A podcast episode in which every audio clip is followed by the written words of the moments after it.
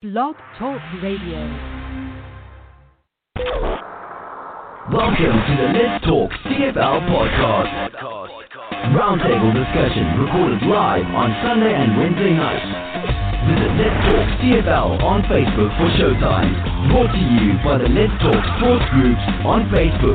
Our partners, LostWolfOnSport.com. Stream live on blogtalkradio.com. Hey, good evening, sports fans, and welcome to Let's Talk CFL podcast episode number 437. I'm your host, Christopher Jones, and we're going to talk some football tonight. Yes. Is there football happening this year? I don't know. Doubt it. Besides, what's the point? Um, we don't care. We're just here to talk football because, you know, even if there isn't football, we're still talking football. We talk football in the off season. We talk football in the on season. We talk football during a pandemic. We just talk football because that's kind of what we do. Uh, what are we going to talk about tonight? Oh, yeah, all sorts of stuff. We got uh, CFL rejects the the proposal for the spring league down in America. Well, no one who didn't see that one coming. I did. Oh, oh God, look at this. Uh, they're bitching about the Eskimo name again. Can't. Come on, Kahari Jones. We talking to him. Uh, Andrew Harris. Oh, why? Uh, Super Bowl MVP Julian Edelman. Is he going to be a non-import in the CFL? I doubt it, but that's beside the point. Uh, CFL.ca mid-season coaching changes. We love mid-season coaching changes. Why? That means your team sucks. Okay, we're going to go on, carry on, and everything else. Oh, thank you, Chanel. She just brought, brought me a. My daughter just bought me a bowl of popcorn. Awesome. Okay, anyhow, and carrying on, we're going to talk about. Oh, yeah, what else are we going to talk about? Players who won the Super Bowl or the Grey Cup in played in both NFL and the CFL, and we'll get to that. We're going to do that one first, actually. On the topic of CFL exploring restricted free agency. I like this. I haven't heard anything about this. I'm going to have to read the article while you guys are talking about something because uh, this is exciting to me because it's about time. You know, these one-year contracts is just absolutely garbage. All of a sudden, you, count, you, you put the time and effort into a, bringing, promoting, and bringing on a player and, and training him and everything else, and he fucks off for more money absolutely hate that. Okay. First year contract, first time players should have a three year minimum contract with performance bonuses and an escape to the NFL. I have no problems with that. But you're in the CFL, you're with the same team for three years minimum. We're going to talk about that one some more. Okay. Uh, let's open up the mics here and talk to our buddies. We got Charles, Mark, and Will online tonight. Don't know where Phil is. We haven't heard from him in a while. While I know he's busy with this pandemic and having problems with his uh, sure his daughter's safe, and uh, good on him for that. But you know, come on, podcast. We don't have to. We are, we're kind of social distancing right now.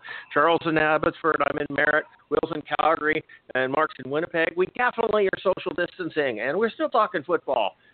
Uh, Charles, welcome to the show, buddy. How you doing? I'm doing well. How is, are you doing?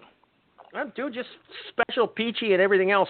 I was off doing some fencing today and uh, got that all got accomplished what I wanted to get accomplished. Didn't get it all done, but you know what the hell. And you just carry on and uh, yep. have fun.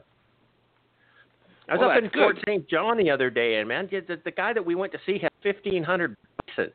I mean, shit, man, you can't build a fence strong enough to keep a bison in. You know, They're, they they the only way you keep them fenced in is if feed them, overfeed them and then they don't go anywhere. I understand they're just kind of lazy. So, anyway. So what when have you been said up to? Fencing, I thought you were doing the thing with the swords, but obviously no not. swords, no swords. I, I I live on a ranch, buddy. I got 50 horses. When I'm fencing, I'm Makes working sense. my ass off.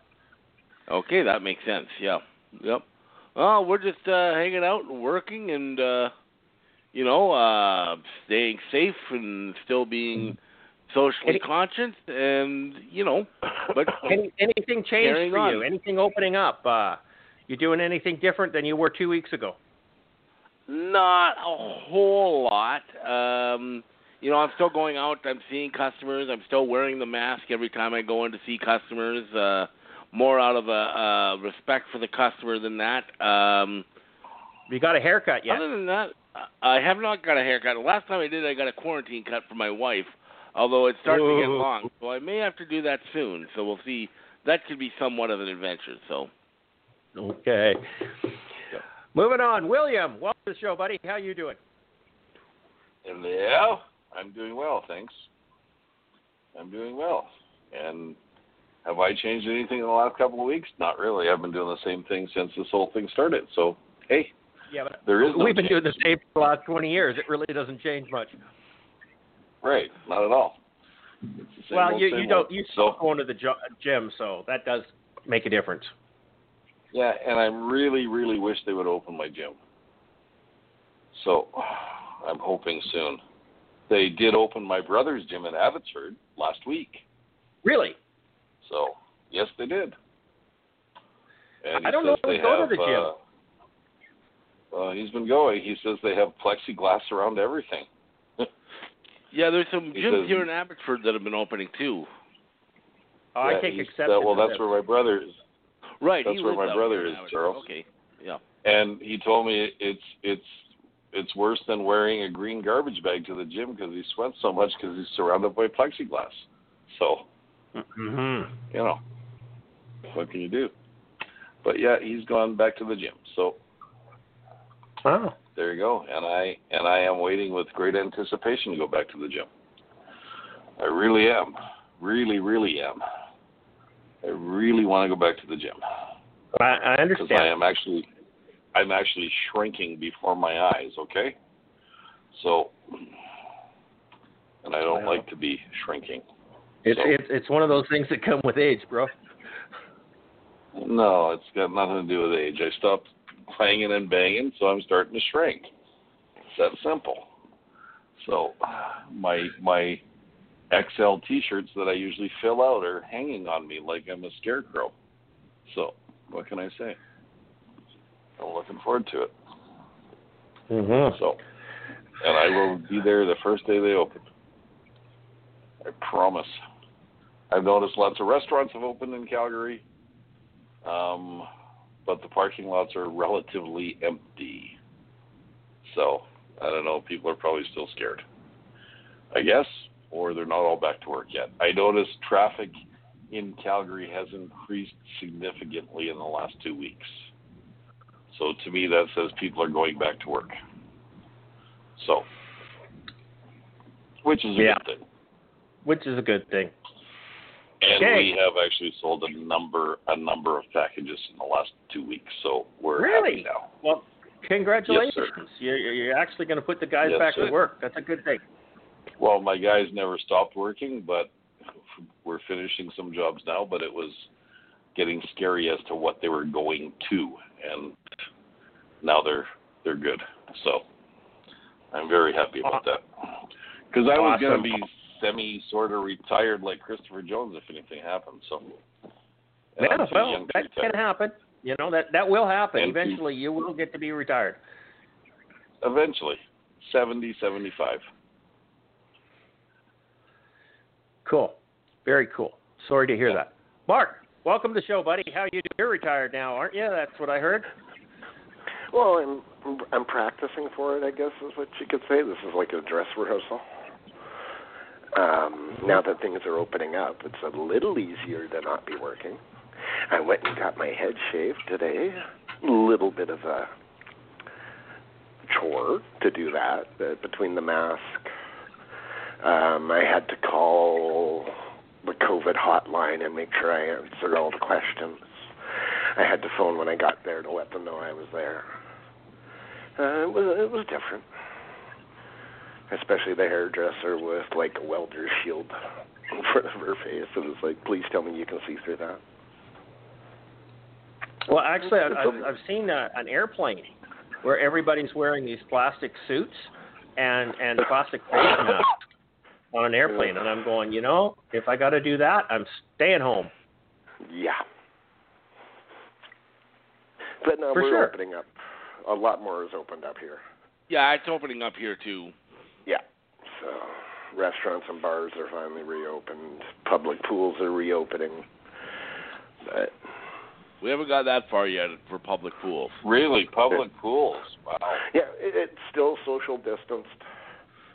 Um, There's no such thing about social distancing inside a pool, buddy. Oh, I know. Um, I think it's only hot half tub. capacity. Half capacity. that kind of thing. You know, we we've never really had a curve here. Everybody's always talking about flattening the curve. We've never really had a curve. It's been flat Yeah, the you- whole time. You guys were never really high on that. Of the larger cities, we're still the lowest when it comes to um, cases. So we only When have did that 14 happen, active. Mark? Hmm? Mark, when did that happen? When did that happen? What's uh? When did Winnipeg become a city? Uh, nice, yeah. yeah. Big town. It's a village. It's just Yeah. a village. What are you talking about? Hey, we're up over eight hundred thousand. Are you really? Yep. So you've grown significantly in the last thirty years, like twenty, it like has. six, like four percent or something like that. yep. And Cool. Charles, you missed one thing on the um, agenda for tonight. I did. How could you not put on there for us to celebrate Sam Hurl's CFL career now Oh that he's God, how did I Oh my that? God, Charles! I think we just throw everything. I I just think we uh, now we got to throw everything else out and talk about Sam Hurl for two two weeks or two well, hours. no, I have a, Yep. I have a question that you guys could all answer really easily. Okay, what is your what are your thoughts on will Sam Hurl make the first Hall of Fame ballot? I don't think he's going to be a first ballot. I don't think He'll- he's going to be a you don't second think or so? third, third ballot. Uh, eight or nine? No, probably still not. Okay. Do they have a category I'm thinking- for you only have a job because you're a Canadian? Oh, did I say that out loud? Oops, sorry. you did, and we're but we're Oh. going to ignore it. I'm You thinking racist. Marcus Crandall. Marcus Crandall makes the Hall of Fame before Sam Pearl does. Ugh. Anyways, it's terrible. Okay. Let's talk some football. So I got the agenda from Charles tonight, and I'm looking at it, and I'm looking at it, and I'm looking at it, and then I go, "What's this great players who played in both leagues? Who wrote this, right?"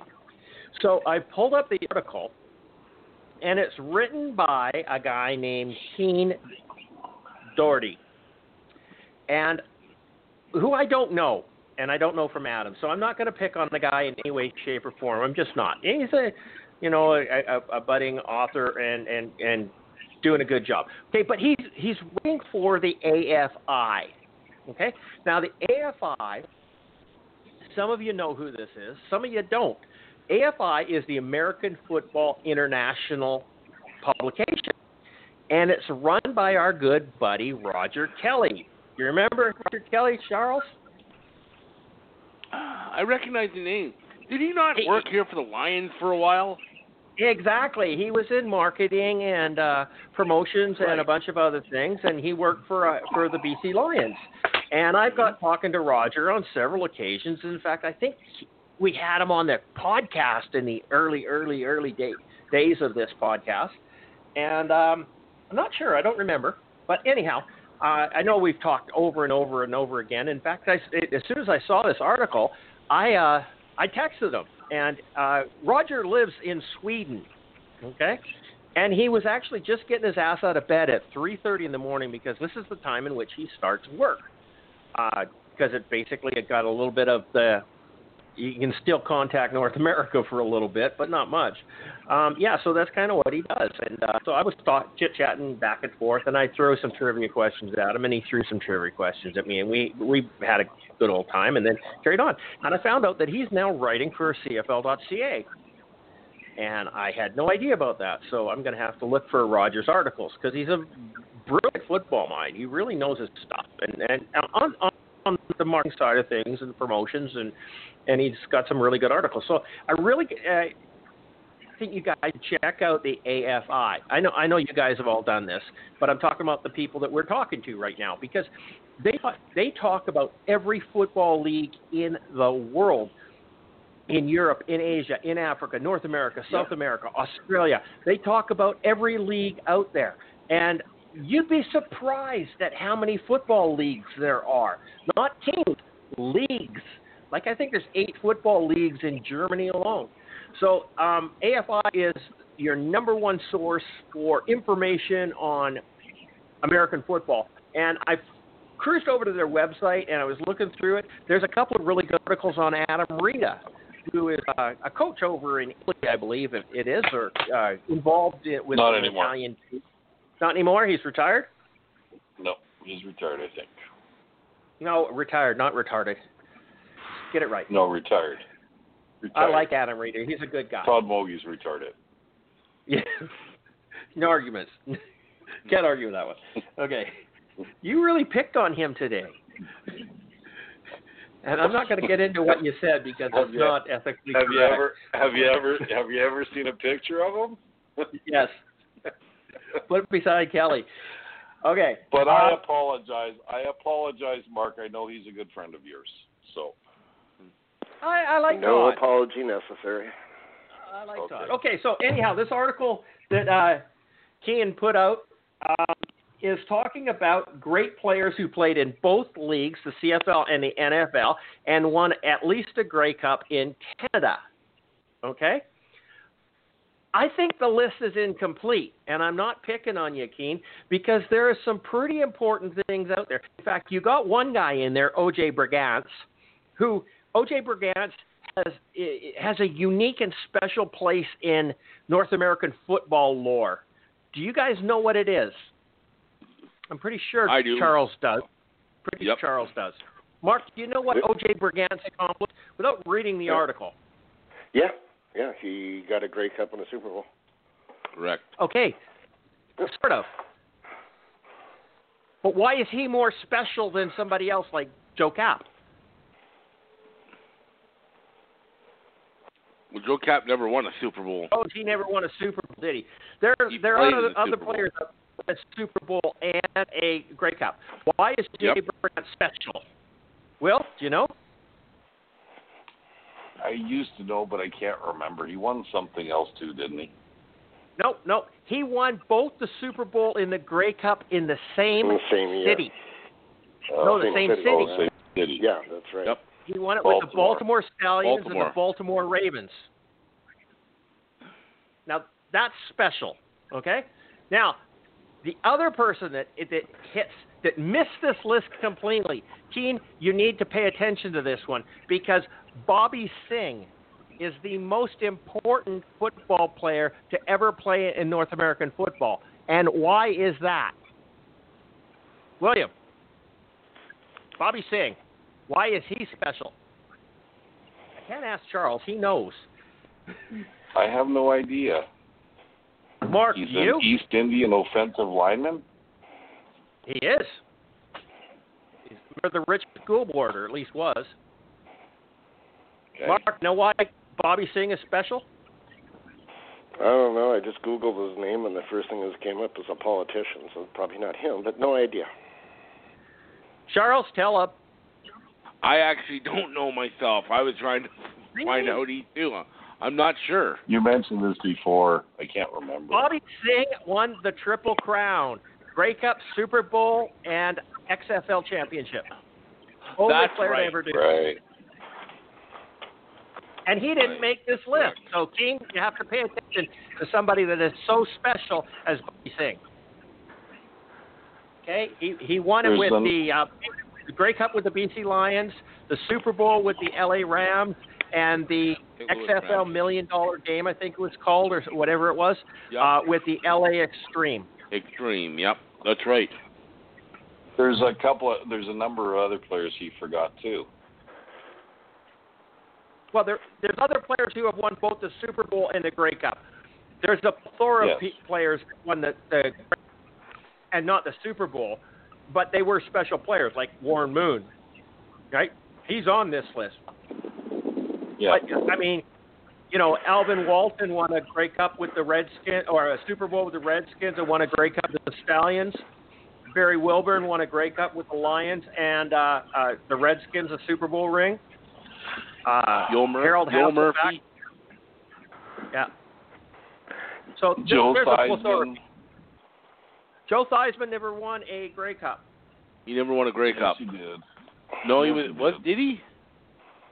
Yes, he did. We had this argument the last time we talked about we this. did so. We did so. He did. He did. Win. He went with Toronto, didn't he? Yes, Yeah, sir. with the Argos. Yep. Yeah. So there, there are some players out there that are pretty special. Brandon Browner. Now, Brandon Browner Oh, is a boy. special for football history because not only did he win a Grey Cup, he won two Super Bowl rings, ring rings, and he's spending eight years in prison. Come on. Yeah. Triple yeah, he's crown. kind of one of those guys that shouldn't be there. Yeah. I, I think they kind of got have to get removed off the list for that one, right? yeah. Dan Dan Fetterkyle is not there either. Let's face it, any of these lists are whoever writes down the list personal favorites. Yeah, well, the top Any ten, top I 10, understand top top 12, but you know, if you, if you kind of include everybody, it should happen, right? It's Yeah. too hard. It you just come down to the what you think are the top guys. Yeah. I mean, look at Terry Greer. Terry Greer won a Grey Cup in Toronto and then two back to back with San Francisco. Mhm. Yep. Okay. And I don't think he made the guys list either. So, Keen, I think you No, got to do a little bit more research on the CFL there, buddy. Let's go over the list because we can, and I think it's a wonderful uh, top 14, top 12. Number 12, Swervin Mervin Fernandez with the BC Lions. Oh, yeah, Swervy. This guy was um, absolutely amazing. An amazing football player. Okay? Uh, yeah, and he was very successful in the CFL, and then he went down south, and oh my God, he lit it up. Uh, Rocket Ismail won a Grey Cup with the Toronto Argonauts. I don't think he won a Super Bowl though. Really didn't do too Uh, much. did he? he did not, I believe. No. No. Do you ever wonder what his receiving yards would have been if he played his whole career in the CFL? They Oh, they'd have been off return charts. yards, return yards, and receiving yards. They'd have been off the charts. Yeah. With the speed he had at that time, oh my God! Yep. Yeah, amazing. Then paying him eighteen million dollars for four years is absolutely ludicrous. Well, uh, isn't that why the CFL almost went bankrupt after he left? Uh huh. That was Bruce McNall trying to throw his money around. Yep. And and it but worked. did he actually pay him all that money? That's the thing. I don't know. I don't. I don't know. I don't know what happened. I, I don't. Maybe Bruce McNall wouldn't have, but I'm pretty sure Wayne Gretzky and John Candy would have stepped up. Probably. you hope. Yeah. They didn't go to prison. McNall did. Yeah. Okay. Number ten, Cookie Gilchrist. Really? Wow. Cookie's on here. Won a Grey Cup 1957 against the Winnipeg Blue Bombers. This is a Hamilton Ticat guy. Six-year career, including stops in Saskatchewan and Toronto. And he went down, and he was a four-time Pro Bowler, All-Pro rushing yards with the Buffalo Bills. Well, I don't know. I guess won he didn't win a Super Bowl because he was playing for the the Bills. Merger. Yeah, he well, he didn't win a Super Bowl, but he won an AFL championship before the AFL NFL merger. Yeah, that's true. That's true. Before the Super Bowl was the Super Bowl. Yep. Okay, here's another Three one. Joe before. Joe Kapp, BC Lions. Hey, quarterback. I had He- no idea he was traded from one league to another. Yeah, yeah. Was traded from BC Lions to the to the Minnesota Vikings. Why? I, I, that's that's probably a record. Okay, I think he may may be the only one that that's ever happened to. This is actually a big trade. There's a ton of players in it. Yeah, it was a Mm-hmm. big trade. It was an important trade. And Dirty Thirty was in there too. Yep. Yeah. That's what one of the guys that came back to the Lions for Joe Yep. Kapp. Mm-hmm. Jim Young.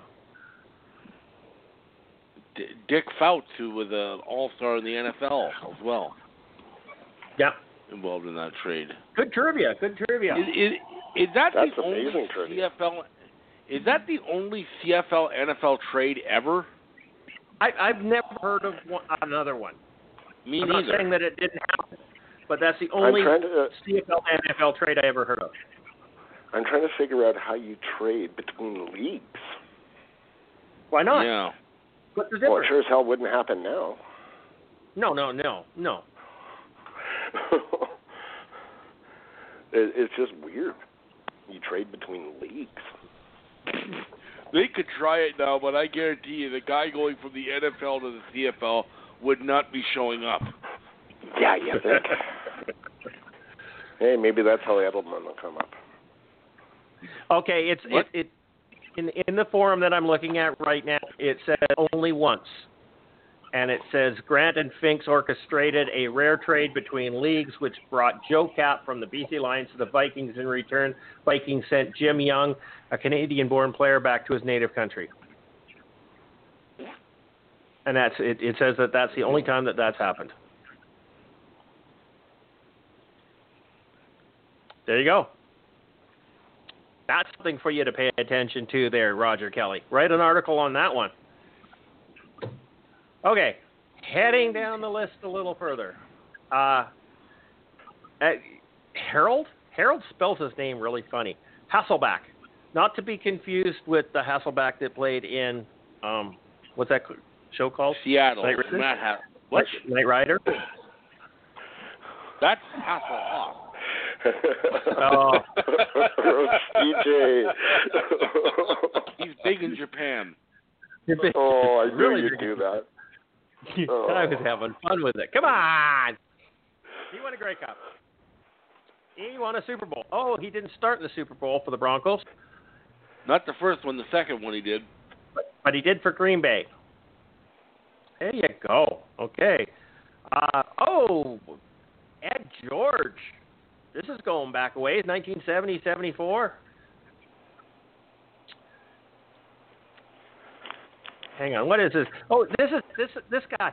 Okay, th- when people say that the CFL is a garbage second league compared to the NFL, you have to go back to the 70s when the pay was comparable. Okay? Ed George was drafted by the Pittsburgh Steelers to play with Terry Bradshaw and Franco Harris, and what did he do? He decided to Going to the Play. CFL. in the CFL instead. I'm serious. He, he was drafted by the Steelers, but signed with Montreal Alouettes instead of going to the NFL. He won three Grey Cups in Montreal, and then well, off to the Baltimore Colts and the Philadelphia Eagles. So hey, there you go. Way to go, Ed. Proving me right there. And then number six, linebacker OJ Brigance. Now OJ was just an amazing, amazing linebacker. Uh, he was in uh, he was in BC when uh, we were playing with um, David yeah, Benefield and uh, not, not early ni- or mid '90s. Oh, I've lost his name. What's the guy in Abbotsford? Which uh, Kelly Lochbaum, Kelly Lochbaum. Yeah, Kelly Lochbaum, David Brigance, and uh, David and David Benefield. That was a, a linebacker core. Ooh, unbelievable. Kidding. BC Lions. BC Lions won the Grey Cup. Where in 1994, wasn't it? Beat the Stallions. And then Yep. he, he got traded, or he went and signed with the Baltimore Stallions and won the Grey Cup the next year. in the only time that the Grey Cup was ever won by an American team, and we will never forgive the Calgary Stampeders for losing. Okay, come on, seriously, you lost to the Americans. This is our game. Don't be doing that. Number five, Brandon Browner. Like I said, he's in jail. We're just going to bypass him. Who's Tom Casino? Tom Cousineau. Cousineau. Tom Cousineau? Oh my God. Cousineau. I don't know. I don't know. It's before my time. No, he's not. Um, He was part of those '70s teams in the Eskimos. yeah, yeah, yeah. I, I was just no. He was he was an This Alouette. is Alouette. Excuse me, Alouette. He was also he was also a number one pick in the NFL. First overall? Yeah. No, no, I didn't say that. You did. I First said round. number one pick. A first first, round. round First pick. overall in, of the Buffalo Yeah. Bills in 1979. Ah, okay. But Montreal Alouettes are offering twice the money to sign him, so he went north. Twice the money. Did you hear that? Montreal Alouettes were paying more money than the Buffalo Bills. Okay. He signed a monstrous five-year deal for $2.5 million. That's $500,000 a year. Back in 1970s, mid-70s, that was huge. Grey Cup MVP. Okay. Uh, number three, quarterback Jeff Garcia. Woo. Calgary Stampeders. Won a Grey Cup. Just quickly, quickly before they go that, I just looked it up. He was the first overall pick. Oh, was he? Oh, Okay. Yep. First overall pick. So, And he William, you were correct in your blunder. The CFL. Right. I don't know if there's any solitudes in that, but go ahead. Uh, Jeff Garcia. Calgary Stampeders, yeah, yeah, yeah. Crossover QB. Doug Flutie took over as starting. Got it. And then went down to San Francisco and was Steve Young's understudy. But again, he gained the number one spot when Young suffered a career ending concussion. Got his spell wrong. Number two, the greatest CFL That's quarterback ever. That, that's Flutie. funny. It says it says Doug Flutie, Calgary Stampeders, and Toronto Argonauts. Doesn't mention the BC Lions. They don't mention Well- the BC Lions. Well, they do in He- the in the article, but Yeah, well, he won Grey Cups with Calgary and Toronto. oh, Okay. that's what it He is. never- Yep. He did not win a Grey Cup with the BC Lions. He did play Right. for the BC Lions. We know that, 1990. Okay. He's also the shortest QB ever to be named to the Pro Bowl. I don't know if that's a record anybody wants to keep, but uh, let's carry on. And the number one quarterback or the number one player to ever win a CFL Grey Cup and then head to the NFL, Warren Moon, who won five straight Grey Cups, at least four as a starter. Went down to the Houston Oilers in '84 at 28 years old. Relatively old man at that point in time. I don't think so, but anyhow, Warren Moon blasted. He was almost 40 years old when he retired. Mhm. Hell of a player. Hell of a player. He's in both Hall Um, of Fames. Both Hall of Fames. That's correct. Now, here's a question. Here's a trivia question for you. I'm wondering if list- he's the only guy What? that's in That got in the Hall of Fame of both leagues? Doug Flutie is. Yeah. No, uh, he's not in the Doug Flutie's NFL. not in the NFL Hall of Fame. Are you Not in the? NFL Hall of Fame. No, yeah, no, sorry. No. My bad. Ah, maybe he is. That's a No. that's a good trivia We'll have to figure that one out. Here, here's one for you. On this list of 12 players, this should be pretty easy. Which two played on the same team at the same time? Uh, just looking down here. Um, in the CFL, you're talking, right? Yep. Well, there's Oh, two that played on duh. the same team at the same time as in the NFL as well. I know. Sorry, uh, um, Doug Flutie and um, Jeff Garcia. No. Well, No. yeah, Are right. saying in the NFL Yes, or they did. Yes, they did. Yes, they did. In the Yeah, they did. They did. They both played in Calgary at the same time. My bad. There's another two. Yep. Uh, uh, this one I'm stumped on. O.J. Burgess and Doug Flutie were both BC Lions in 1990. That's right. Yes, and or ni- yeah, that's right. Ninety and ninety-one, I believe. That's right. okay. Yep. O.J. So- O.J. Brigance.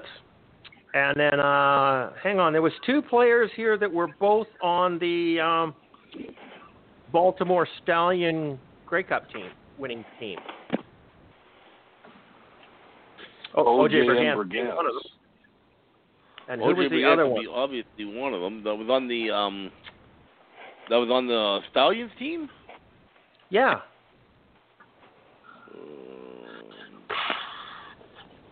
I thought I read that on here that somebody else was on the Stallions.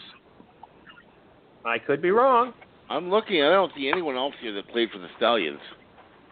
Okay. Yeah. No, my bad. But yeah, Jeff Garcia and Doug Flutie played together, and Doug Flutie played with OJ Brigance in BC.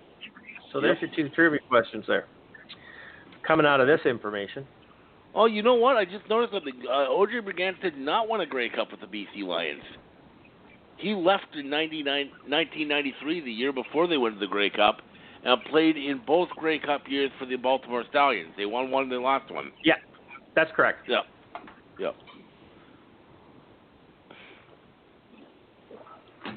But then he went and became a member of the Ravens. That's right. And won a won a Super Bowl there. Mm-hmm. You know, taking away the All American team that Baltimore had when they were in the CFL, Yeah. just going strictly on football, is Yeah. that one of the best teams in the last 40 years of CFL football? Ah, The Stallions, Yeah. they were Well- very very dominant. The, the problem is is they had different rules as all the Yeah. other teams. So Yeah. that kind But of They had American um, players. I'm just saying, just straight up football. Never mind the they had all the American players, blah blah. Just football teams. They still had to play CFL rules. right. So They're definitely when you look at that team from the coaches to the special teams, you can make an argument that they're one of the top 20 teams, top Well, the 25. I don't know, but the Baltimore Stallions were special for the simple the only American team that did their due diligence in building a CFL team. well, they took. They went hired CFL players. They hired CFL CFL, management. coaches.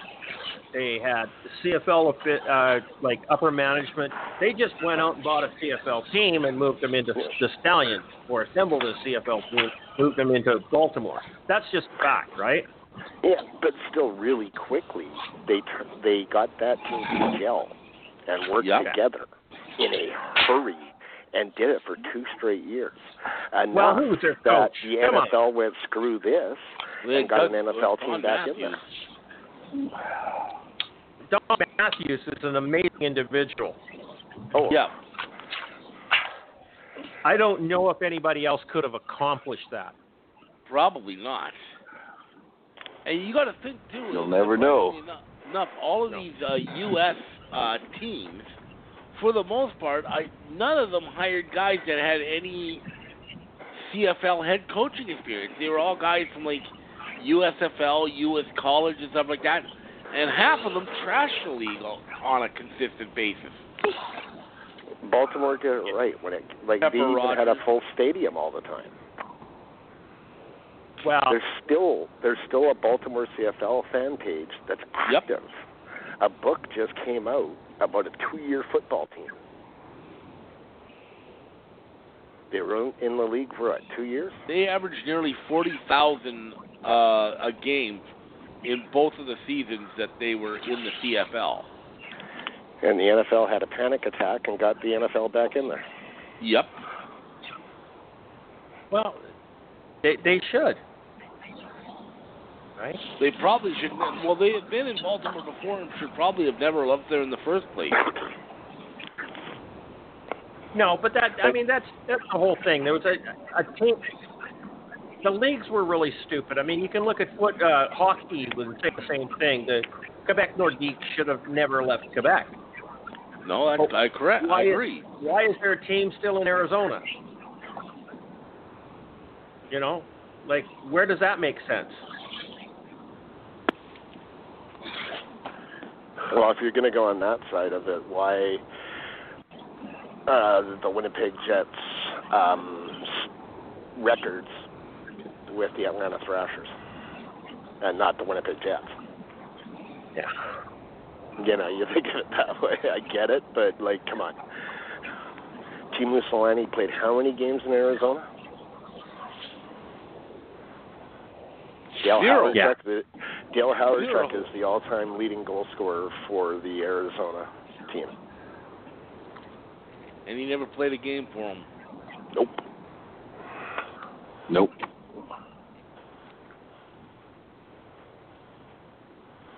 Who knows? Okay. Well, that's our article on American Football International. Thank you very much, Roger Kelly. Uh, you guys take care over there in Sweden and keep up the good work. We appreciate it. We pay attention. And uh, like I said before, Roger, uh, anytime you want to come on the show, let us know. I know it's, It's 5 funny. o'clock in the morning for you, but so what? Have a coffee and enjoy. It's funny. I had this list open here still of uh, the showing that Tom Cousineau was the first overall pick of the Buffalo Bills in the '79 draft. So I just scrolled down a little bit, and there's another guy that actually played in both the CFL and the NFL, although he didn't have quite the success uh, that Mar- that any of these guys on the 12 uh, listed in. Uh, Mark Gastineau. Mark Wait a minute. Gastineau meet Chris Walby Ugh. by by career. And we did, and we did forget a quarterback too, Who's that? Vince Ferragamo. oh, God. Oh boy. He played in the Super Bowl, guys. Yeah, but he Who, came up the here didn't get anywhere near a Grey Cup. No, no, he was in Montreal. Of course he didn't. I don't know if I have anything to say about that one. So let's move on to talk to something. The CFL has rejected the proposed plan by the American Spring League to join forces. Well, the spring isn't really a league, so how can we join Oh. forces with something that isn't doesn't really exist? Uh, what was their suggestion that they would play CFL games in two or three American c- uh, cities? Is that what basically what I got? Going to do a nine-game season up here for, for the CFL, and three of the games are just going to disappear. Something tells me it was a seven-minute conversation with Randy Ambrosie, and he said no. Hmm. Okay. Well, Yeah, I Randy blame them. was Ambrosie nice. foolish enough to fall for these guys. Yeah. Well, you know, give them credit. They they've been around for eight eight years, seven years, eight years, right? Yeah, and I've Hang never heard of them up That's better until the up until last word- week. They, they're, But it's not I really think- a league. All the other leagues combined haven't been around that long.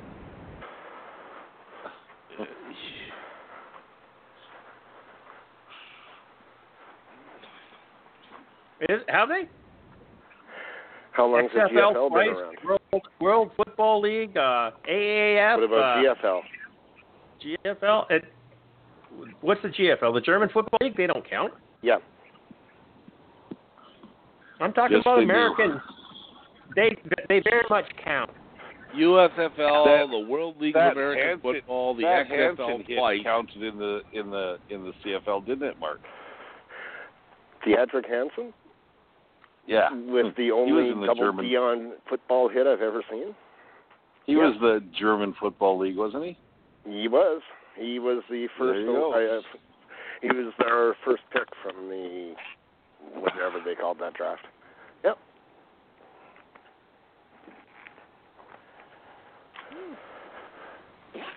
I, I hey Mark, I remember seeing that hit at the Grey Cup, but I was watching it last week on TV. And Man, how loud that was a loud hit. That Was a loud hit. Holy I could crap. watch that thing on loop. Not for the play, not for anything else, but the sound. just for the noise. Yep. Yep. And the look What- on the two tie cats when they both Yep. dusted themselves off, got up, and it was game over right there. Because Yep. they both put their heads down, shrugged their shoulders, slumped, and walked off the field.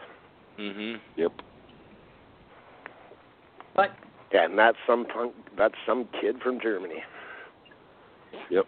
it, totally amazing. And how many games, how many things, how many single plays could you watch over and over again on loop? How many? Not many. Can you think of? Can you watch over and over? I can think again? of two.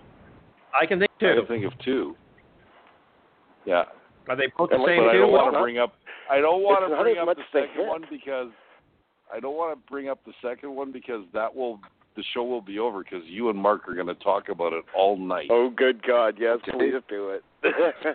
Uh, I know which one you're talking about. I'm not even I. going there. Uh, Yeah, we probably, the probably final don't. of the 2009 Grey Cup. I could put that on loop and watch over and over and over and over and over again. so could I. I love flags fly high in the air. And and Paul LaPolice pound his head into the wall, and Camus Reed looked like a deer in the headlights. the only the only thing I'll say about it is that's another one I can watch loop on loop on loop for the sound.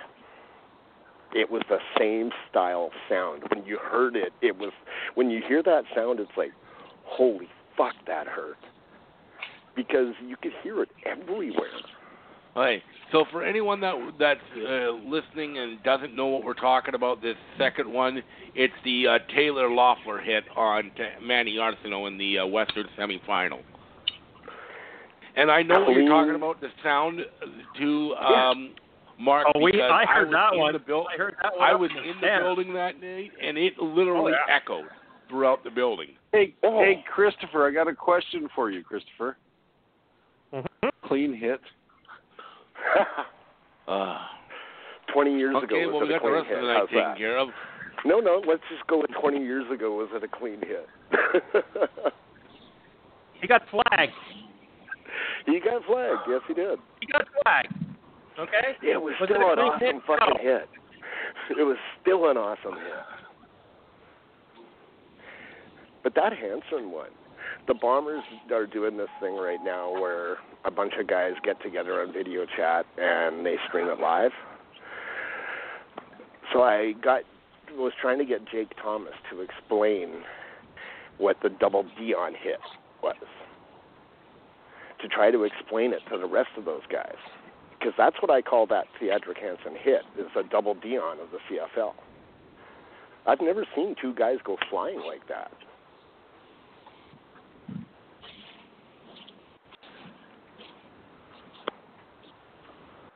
Like Oh. with all the stuff with the with all the stuff with the Grey Cup, that's still my favorite memory of it all. Is the sound of that hit. Since since we're talking about favorite memories, I have two memories that that that were very emotional for me. Okay? The the first one was the 2009 Grey Cup. I was I was I was my arm was back, my clicker was about to leave my hand when I realized Saskatchewan had a flag on the game winning field. Okay? Or whatever it was. Or Montreal had a or Saskatchewan had the flag. Yeah. And they missed the field goal. I was gonna throw my clicker through the fucking TV. Okay? And I managed to stop myself. And I was elated. The other time the other time and maybe Mark Mark's the only guy who's gonna remember this season. The season and the Bombers were going to the Grey Cup. I guarantee you the Bombers were going to the Grey Cup when Matt Dunnigan tore his Achilles tendon. yep. I cried That like was a with fucking David two-year-old. Williams and everybody, right? Yes, I cried like a fucking two-year-old. Mhm. That was the same year. That was the same year he broke the uh, one-game passing record, It's right? 713. Yeah, yeah. And I knew the minute he just fell down, I knew right away he tore his Achilles tendon. Yep. And Mark, who did they replace it with? that wasn't Garza, was it? Pardon me. No, that wasn't Sammy Sammy Garza. that wasn't who. Garza. It was Sammy Garza. oh. Yes, it was. Yep. yeah. Was Cal Murphy coaching the Bombers at that point by chance? Yes, he was, the GM. Um, Then there was- was there he was the no GM maybe. GM? He might have Well, been he was just a I don't know if he yeah. was. He had to be one or the other because there was no way else Sammy Garza was getting a job from anybody else. And people wonder Nope. why the Bombers fired Cal Murphy, the their most winningest coach. and, You know, blah blah blah. Ten Grey Cups. Blah blah blah. You hired your son-in-law. Grandkids got to eat too, eh?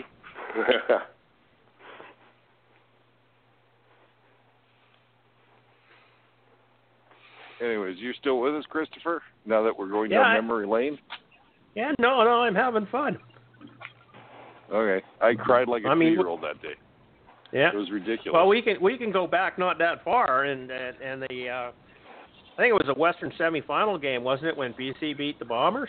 That was only back what, uh, four or five years Was ago that the field goal? The missed field goal? with the field goal. hmm Abs- absolutely Then great, what? great game. I could have owned Wasn't it a? uh, Jared Zanowich's house on that one. He wanted to Mm. bet me his house that the Yeah. Bombers were going to beat the Lions. Idiot. Yeah, I remember that kick pretty well when it first went up, and when they show it from behind, because you know I'm watching it on TV, and it's right down the middle. So I am jumping up. Yes, we beat them. Yep, and then straight down. Dropped like a rock. Yep. Wasn't that? And why wasn't that why, the sixty why yard? did that happen? Everybody knows why this BC happened. plays. Because Because you BC can't won't kick open the long stadium. field goals late in BC place. The air Well, they pressure won't open the it gets too for that hot. reason. The air gets too heavy. Yeah, People always wonder why BC never opens BC Place for football. Wally didn't. So they can control the field. Atmosphere. Yep. They Yeah, have Wally full control. never wanted that open. Nope. Never wanted the roof open. For Never. that, for and that that's changed. reason. That's changed. Yeah. The the new president has requested that the BC Place Stadium be open on any ga- every game day. It should be. Why? It adds to the atmosphere of the game. Ah, bullshit.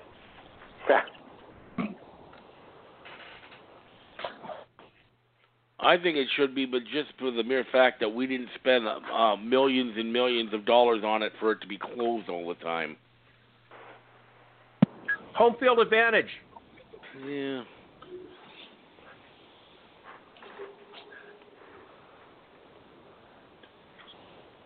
Home field advantage didn't do much for us last year. Home field advantage for BC. Whether it was the time open or change. closed, it didn't matter. BC's home field advantage now is the time change. hmm Can you imagine if Halifax was in the league? You know, I used, Four hours. I used to constantly hear teams whine and complain about the time change and its unfair advantage for the BC Lions and they shouldn't be allowed and blah blah blah blah. Now that the Lions were crap last year and couldn't beat anyone no matter where they played, suddenly those arguments went away. No one brings them up anymore. it's a huge time change. It is a huge. It to me anyway. I, you're you have a body clock, and all of a sudden it's two or three hours off. Especially True, when but- it's a late game. But Well, that it's it's why uh, BC Lions as a crossover team, who has been a crossover team more than any other team, can't win a, a, uh semifinal game in the East because they play at fucking breakfast. Yeah, ten in the morning. Literally, last time two years ago they were the crossover team went and played in Hamilton. I went and watched the game while having a, lun- a breakfast buffet, and I'm not kidding about that either. Now imagine having to play in New in um, Halifax. You didn't even start before I'm awake. They would have to be there a week just to get used to it.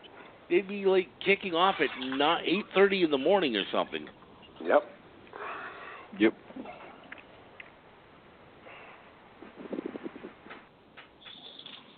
Very uncool.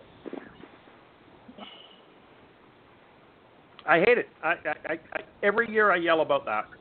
Doesn't do any good, but it's still It's not going to change. No. Okay, moving on. With the breakout of racial violence down south, have some renewed calls for a name change to the Edmonton Eskimos. I cannot believe that this is still a thing. The Edmonton Eskimos did their due diligence. They went up into the territories. They consulted with the Inuit leaders. They consulted with the Inuit people.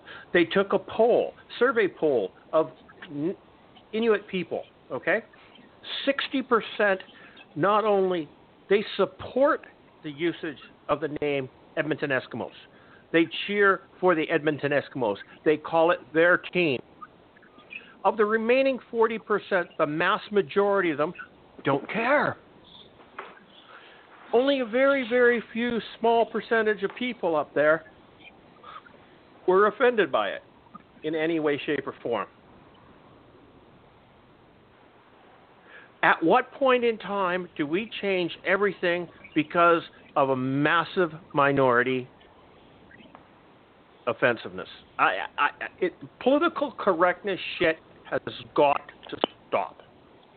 It's wrong. It's wrong. The the single person, the very small minority, the special interest group cannot dictate to the masses what's right and wrong. My opinion, it may not be yours, but I'm tired of the Edmonton Eskimos and this name thing. And just of Three Down Nation, you should be ashamed of yourself for writing this article. It's clickbait, and you're bringing up something that doesn't exist. And then some Inuit, um, no, not even an Inuit, I don't believe, a MP from the, I don't think he's Inuit, says that the Eskimos should change their name because he's a politician. Give your head a shake. I, I'm just And not even a and not even an Alberta politician either. well, no, from the North about- Territories, wasn't he? Or, Yeah. uh, Yeah, she's talking about a team that got. She's talking about a team that is not playing in the province or territory that uh, she governs. Why is she worrying about it? Guys, what time of se- year is this normally? We're into preseason football now, right? Preseason. We'll be we be. Well, the, What the ha- what happens every supposed to be year at this tomorrow. time? What happens every year at this time? Someone brings this story up. There's an article, whether it's three down, whether it's CFL, whoever. There's an article about somebody complaining about the name, and it's time to change it. And it's going to come up every single year. Edmonton, my feelings on it, they don't matter. Mm-hmm. The people that they're apparently slandering, their opinion matters. As Christopher said, their opinion says they like the name. Is it a conversation that needs to come up every year? I hope the fuck not.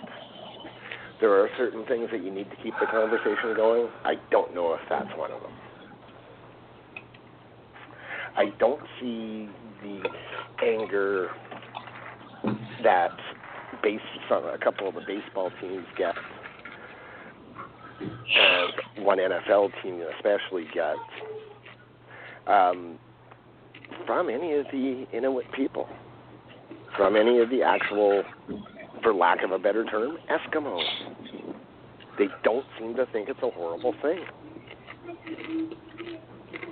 Isn't it their choice? It's not ours. We don't live there. It's their choice. And that's it. I'm done. Go ahead. William, say something intelligent. Um, you know what? They okay. It's not just an Eskimo thing. There's a number of other sports teams, and they've never changed the other sports teams' names, have they? The Kansas City no, but Chiefs. that's in America. Um, Well, yeah, but You A would couple- think that I- they would. North Dakota changed their sports team name. They were the Fighting They- Sioux, were They they, were not? the Fighting Sioux, and now I believe I don't even think they're called the Sioux. I can't remember what it is now, what they're called, but I know they completely Once again- changed the name. Once again, that's a university team. Professional teams haven't changed. Nope. They're still the Kansas City Chiefs. They're still the Chicago Blackhawks. They're still the uh, Washington Atlanta Redskins. Braves, Cleveland Washington Indians. Redskins. I mean, think about Uh, that word. That's a derogatory That- name if I've ever heard one. Th- th- that's one that should be changed. I'm sorry, I agree with that being Well, changed. I don't think I don't think it should be changed because it's not it's not a racial thing. It's a team name that they've had forever. What was the And nickname of their dumb. mascot? What's the nickname which? of their mascot? The Redskins. Yeah. Right. Up until a few years ago, what was the nickname? I don't think I need to say it. Mm-mm. Will, I don't do you know. remember it? No?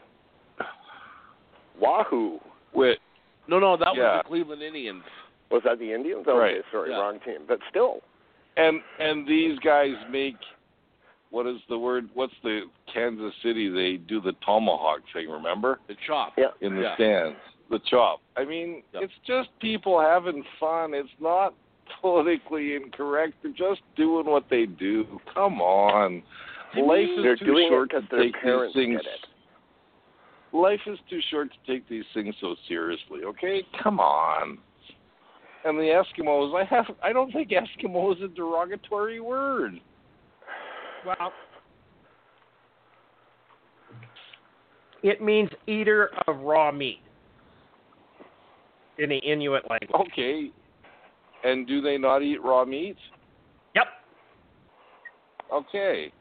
it's not a So. I think that's the perfect that's the perfect name for a football team because they're all animals and they probably eat raw meat. Okay, hey, come on. To me, I mean, But- I've always felt that naming pro sports teams after like Braves or, or, or Eskimos or something, I've almost seen that as more of a tribute to those people rather than uh, you know something hate filled. I've never felt that it was there was any malicious intent No. behind I any saw of a these. slant. I saw a slant on our Facebook page today where the blue bomber's name was offensive How? because of what the bombers are, what they do. Oh, they drop bombs on cities. You know what? Somebody actually brought up Nagasaki. Oh. Okay, Hello. then if that's the case, yeah, Jesus. Yeah. Did you- Consider I it think named it's after- not even- Argonauts. The Argonauts should change their name because, like, it it's degrading. That team is degrading to to all the good Argonauts out there, right? The Greek sailors, all the Greeks. because yeah. like Well- that team sucks. Yeah, well, the BC I am- lions, you know, I- lions have killed people on safaris and in the wild, so we shouldn't do that. And the Well, stampeders. I'm- That's Detroit Lions. That's not the BC Lions. BC Lions are Cougars. I'm writing I'm writing a letter to the Calgary Stampeders tomorrow because stampede means cows stampede and people get killed. That's offensive animal- to me, okay? Or it glorifies rodeos and its cruelty to animals. That's correct. Wow. You can literally, if you stretch it out enough, you can find a, um, you could find anything that would, uh, you can stretch it out so that any team name uh, could be offensive. You really could. yeah. well, here's another one I heard today. The Cleveland Browns. Uh huh. Wow, that's really And they're named after Paul Brown, the original owner Uh, of the goddamn team. Yeah. Well.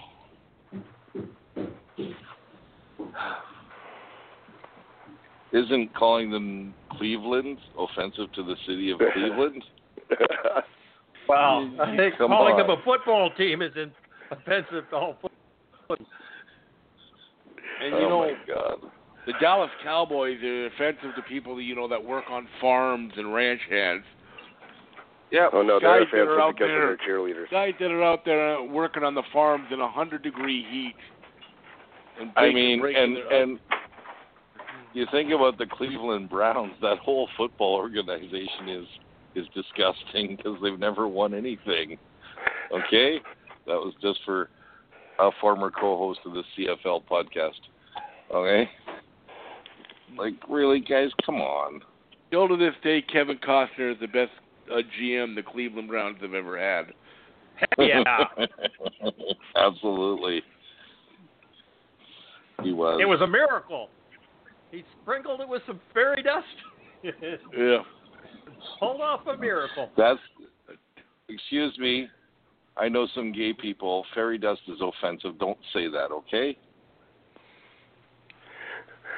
Now that we've offended everybody across the entire country and had fun doing it. Yep. Yep. Please direct your phone calls to gay, Christopher Jones. Actually, I'm thinking, you know what? Christopher doesn't doesn't do anything on the page anymore. Christopher, could you public publicize uh, Todd Mogie's phone number live on air, please, so they'll phone him with all the complaints? But I don't have it. You have to ask Mark. Damn it. yeah. Yeah. I, I don't have it. Um, but Moving on. yeah, yeah. You know what? I, I, honestly, after this week of everything else, I think that anybody who's offended by our podcast is just right Kelly Bale. Because whatever it is, it's his fault. Yeah. He created our part of it, didn't he? Oh, he was here on day one. It was Charles, myself, Kelly. I'm just thinking, let's talk CFL is offensive because there's a lot of people who don't like to talk. Well, we discriminate So now we're offending them. discriminate against other football leagues without question, Yes. right? We do. We we, are, we you know, And teams. I, I, and teams. Yep. What you mean, like the Riders? No. Mm, I was thinking They're I fair was more along the lines you uh, about the Bombers, Who? or at the least Bombers? the fans, or the fans. Well, One the Bombers. Bomber fans are just dicks most of the time. So I, I, I don't know. we go. We're not picking on the team. for. I'm guessing Riders That's fans what I was stopped looking listening for. to us years ago. Yeah, yeah, yeah. Um, We're not if picking on the Bomber team because game, I really actually- don't have anything about the Bomber team. It's the fans that are dicks. Since you brought up the Riders, if you want to enjoy a Rider football game on Friday night, um, they're replaying the Edmonton Rider game where the Riders got just destroyed and he complete and didn't score a single point. Damn, I thought you were going to say they're going to play the 2009 Grey Cup again. I no, love they'll that. play. They'll play the 2019 Grey Cup for the 85th time. Enough. I want to see a Grey Cup from 1982 on TV. Well, I just want you to, Mark, Mark, I want you to understand something, okay, right Mm. now. The Bombers would not have won the Grey Cup last year if Cardi, Cody Fajardo wasn't hurt and if he didn't hit the upright, okay? Oh, I know. It was I the shoe in. They were going to win the whole thing. Yep. Who put that goalpost in the way? It was conspiracy. So they Well, didn't win. the thing is, okay? it's it, it's it's their fault team, and it was there since the beginning of the game. So he should have actually been aware of where. Oh, and, do and I have that they're- picture? they were so they were so disgusted what happened. Sam Hurl was so disgusted by what happened in that game he retired. Yep. Sam hurled so disgusting he hurled. Absolutely. Well, that's okay. That's what most people did when they watched him play football. So, Yes, that's true.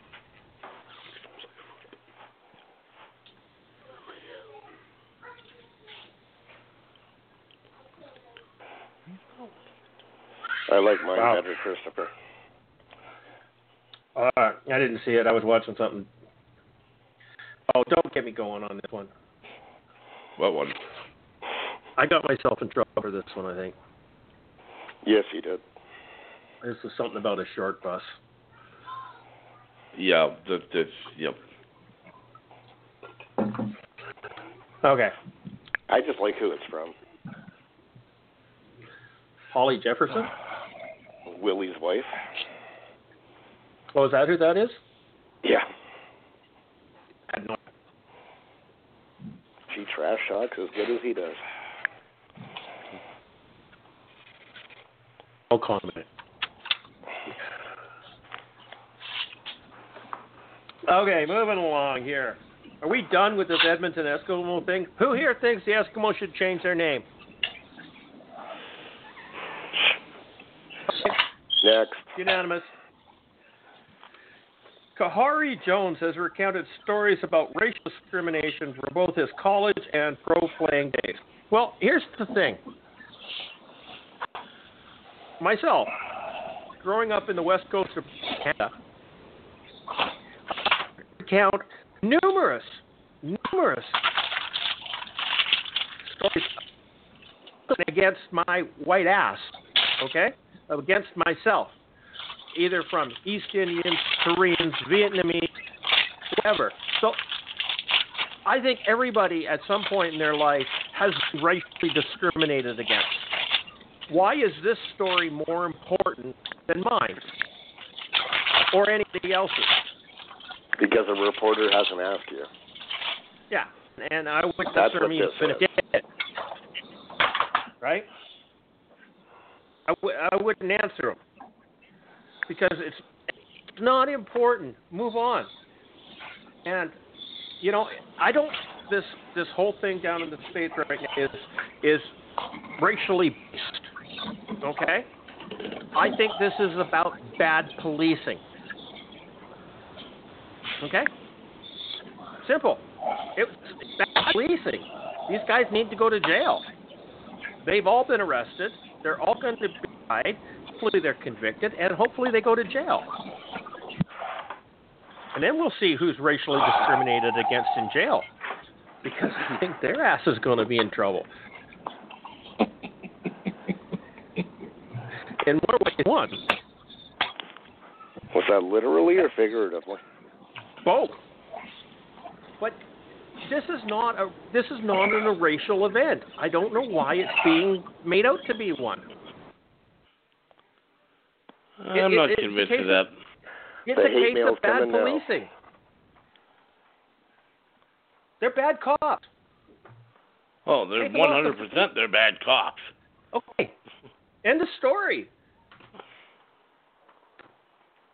We can get into a whole pile of different things, but in that time, in the time that this has happened, do you know how many police officers have been killed by rioters?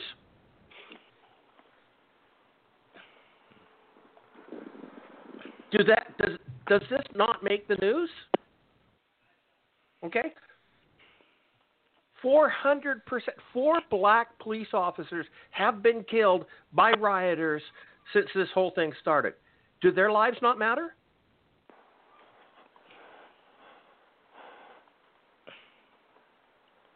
Nobody can answer that one. Dead silence. Yep. I, it, it's it, It should be makes reported. me it, it makes me sick that this is a one-sided discussion. Okay, and, and I'm offended by it, and I'm going to move on before I get myself in a lot of shit with some of my good friends. Good thinking. So I really don't care. stick to the story. I don't care what happened to Khari Jones. Okay, no offense, Khari, I just don't. Okay, it, it's not about racial discrimination, and I'm sorry that that happened. It happened to me, okay? and it happens all the time in Vancouver. White folk are constantly discriminated against. So, you know what? Oof. In fact, if you really want to know who the most discriminated against person in Canada is, the demographics for the most discriminated against people group of people in Canada, it's a single white male.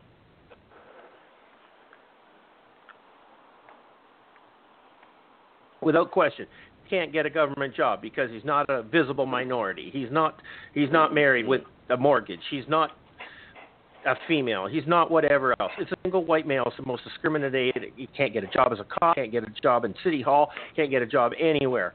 Okay, most discriminated against person. Now, if he was native, he'd have a job in a heartbeat. They just don't want to work. Now I got myself in trouble. Segment four. A recent CFL.ca article out is Andrew Harris the best Canadian ever to play in the CFL? And if not, who is? Well, I've said time and time again before that it doesn't count when you cheat. Okay? Riders Grey Cup victories to me don't count because they were over the cap and that's cheating. You got to play by the rules, the same rules everybody has, and if you violate those rules, a penalty. I don't care what it is. I don't care whatever else. You cheated, and that's the end of the story. Is Andrew Harris the best Canadian player to ever play in the CFL? Who? Yes, there's a very good possibility in that. Did he get caught cheating last year? Yes. So how can he be the greatest player if he cheats? I mean, it's kind of like, um, what's his name? Pete Rose. Mm-hmm. Okay, got banned from baseball for life. Got caught cheating. They still won't let him back in. They still won't let him in, right? I mean, there's a whole pile of people. I mean, what were they? There was a couple guys who won the batting thing that got caught on on roids, and and they actually took their. And besides the point, not the not the point. You can't be the best if you can't follow the rules. Plain and simple. So is it because he got caught and others didn't? Of course it is. It's all about getting caught. It's all about getting caught. I've never been convicted of a felony. Okay, that's just a simple fact. Okay. I'm finished. William, what do you think? Best Canadian player ever? Yes, yes, he is right up there with uh, Lance Armstrong as the greatest cyclist of all time. And Brandon Browner? Well, Lance Armstrong is the greatest cyclist of all time. If he hadn't got Without caught. question, he is. Um, you know what? You and it's funny because I was happen I happened to be watching the Grey Cup tonight. I was bored and I was watching last year's Grey Cup, and Andrew Harris was was a monster in that game. He was a monster in that game. He's a great he's a great football player. Yep. All I can say. That's all I can say. Is he the greatest Canadian of all time? You know what? Even even if it wasn't, we weren't talking about drugs. There's been some pretty freaking good Canadian receivers in the CFL too. There has. Hmm? Okay, and once again, running back gets more attention because they're probably one of the main focuses. You know. Well, it's not It- traditionally a you Canadian know, position. Yeah, there haven't been a lot of great Canadian running backs. No, there's there hasn't. Last one, oh, I don't even remember the last one for the Bombers. Nor me. I'm glad you said. I'm glad you said for the Bombers. Okay. Well, yeah. Yes, there's one A and one B to mm-hmm. me. I mean, but once again, you can't compare eras, so therefore I don't think you can say somebody's the greatest whatever of all time. I just different games. Greatest of what- his era. Pardon me. Well, I was just going to quickly say Russ Jackson. That name gets thrown in Yep. every Right. single time. Yep. Right. Right. Does So- anybody really remember watching Russ Jackson play? Aside from video games or videotape? I, kind of I'm. thing? I mean, what's his name? He was a little vote, before my Jerry, time. Jerry Jerry DiTilio. Mm-hmm. Mm-hmm. What about the But you guy know in what I Ottawa mean. right now? The guy in Ottawa right now, the receiver. Brad Sinopoli. Oh, uh, yeah. Yeah, he's pretty freaking good too. Yep. There's no doubt Andrew Harris is a great running back. No doubt about it at all.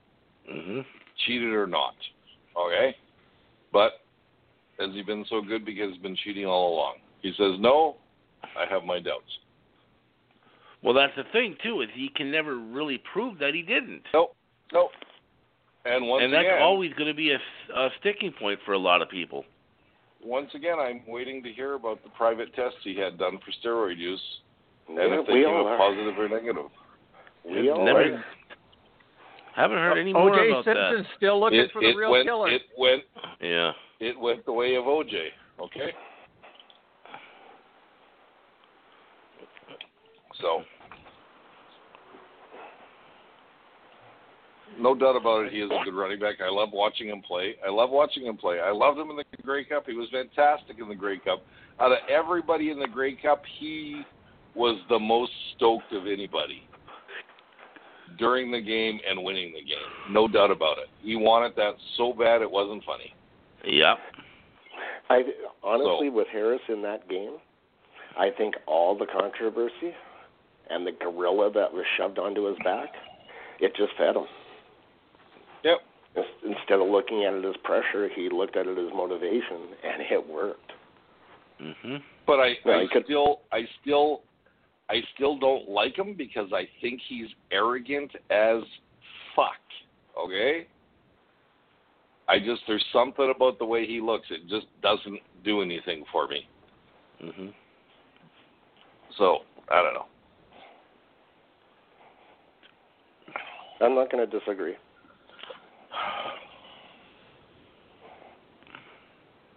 You have to admire the road in which greatness. Yep. Absolutely. Not being, go- not going to a school, not not playing college ball, going through the junior ranks, getting brought up as a territorial protection by Wally Buono with the BC Lions, and then turning around and dumping on Wally. You know, it just. I, agree with Will. He just got his his head got bigger than than I don't know than anything. It was just a, absolutely amazing. The arrogance and the ego. I mean, he actually makes Bo Levi Mitchell look like a choir boy. And he has his whole career. Yeah.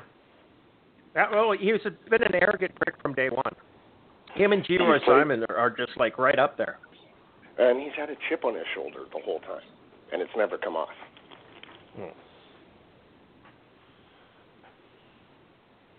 No. So Mhm. you know, quite frankly, Winnipeg's a good place for him because we got really tired of him in BC. Same way we got Yeah, tired of just Damian like be Damon Allen. Yeah, he just at times seemed to be all just much more about himself than he was the team. Oh, the, the the hissy fits he had because he didn't get enough touches in a game was just Mhm. amazing. Right? Like seriously, he would just rant and rant and rant about not getting touch, not touching the ball enough. So, uh, no use for the man. Don't care. Goodbye. Best Canadian ever. Who cares? I just don't want to see him become another Jon Cornish and be when he retires, and be on the f- um, behind all the guys playing with his flag, getting the crowd going. Just don't want to see that. You know what? I don't think you're going to see Andrew Harris again after he leaves He's football. too arrogant. He's too arrogant to do something he won't like come that. back Mark. to the games. He's he, he doesn't give a shit about the fans. He's not coming back.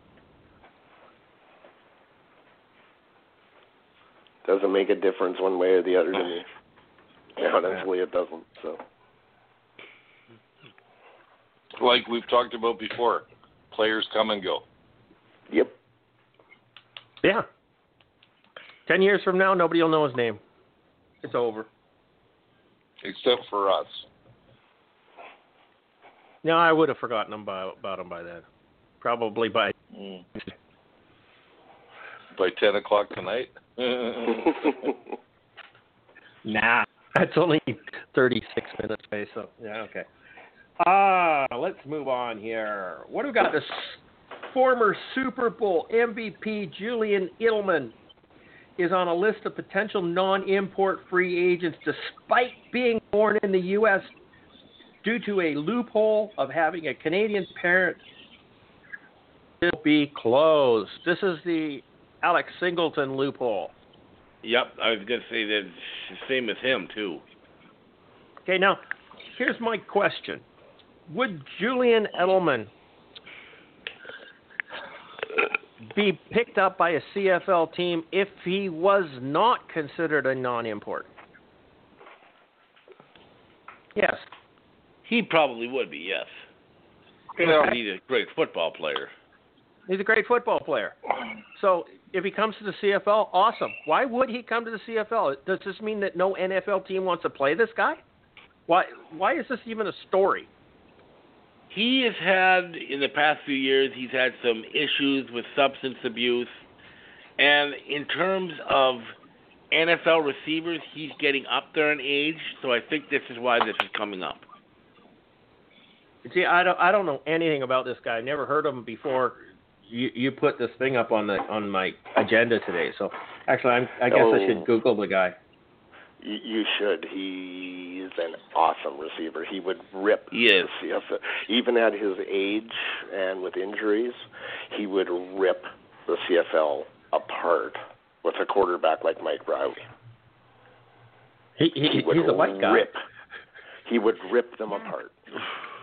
There isn't He a probably back would. in the CFL that could cover him. I Yeah. really don't Okay. think He's not going to so- come. I don't think there's any chance. No, but I think no, it's just no chance in hell. this is speculation. I mean, if he signs anywhere in football, he'll sign with someone in the NFL because he's that good. His salary Well, he- could he- buy every team in the CFL. Yeah. Yeah, he, he's Like, he's he's not been coming in the he's been in the NFL for 11 years. Yep. Why would he come to the CFL? He's got more money on his night table. But this just kind of proves that, like Charles posed in his thing, it's time to get rid of this. My mom was born in Canada, so Yeah. I'm now Canadian. It's time to get rid of Ridiculous. it. Ridiculous. Well, it is uh, without question. If you're not a Canadian citizen, you're not a Canadian. Does anybody have a problem with that? You weren't born No. in Canada. Taylor Loffler never played a down of, of Canadian football until he got to the CFL. Uh, Alex Singleton's no different. Drew Wolitarsky didn't even know really where Winnipeg was. He's a Canadian. No, he's a non-import, not a whatever. Canadian. Whatever they call it now. Well, it's week. actually a national. Yeah. They call them national players. But you know what I mean? Like, okay, he's a non-import. He didn't even know where Winnipeg was. Hello. It's time. I, I had to check this out just because uh, I, you know. Hang on, get away from me. checking out? Somebody's phoning me on Skype. I don't even have Skype. Um, this story is just straight bullshit. I just have no idea why this even made any type of news. And I'm sitting there looking at it. I'm trying to figure out why this became a story. And then I went, oh, three down nation, Justin Dunk. Okay, never mind. Um, it, it brings up a good way of us talking about getting rid of this stupid rule, which I think was brought in because, it, Americans are generally better than Canadians at football. But the Canadian players are now getting better. Do we need this stupid rule so that we have an extra Canadian? Come on.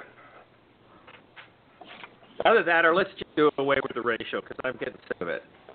I mean, because this kind of flies right in the face of of the ratio because you got guys being included in this ratio that were not born in Canada, and like Mark said, probably doesn't know where half the Canadian cities are.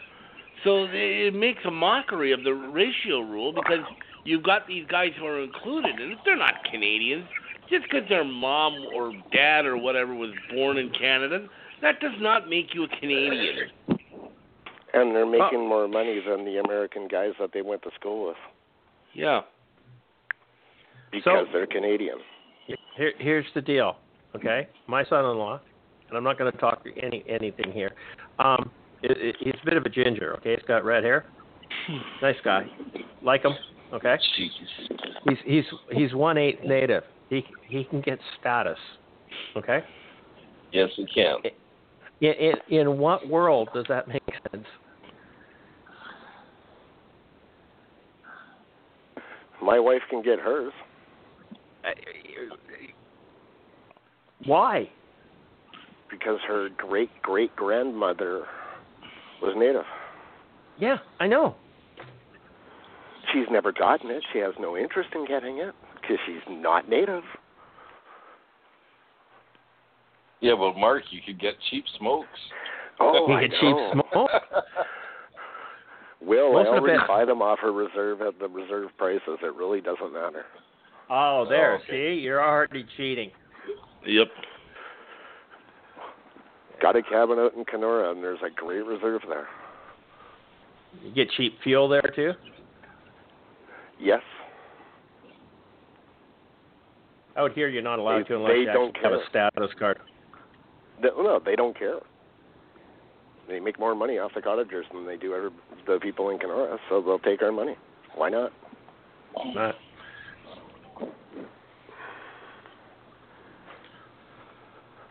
Okay, we're going a, a whole pile of different. I think we're all going to hell. Honestly, after this show, I think I said that to Todd Mogi today. He said something, and I just told him he's going to hell. Hey, hey, Christopher, I have to thank you, Uh, by the way, You're welcome, but what for? for not for not including me in the Khari Jones conversation. Oh, did I forget you?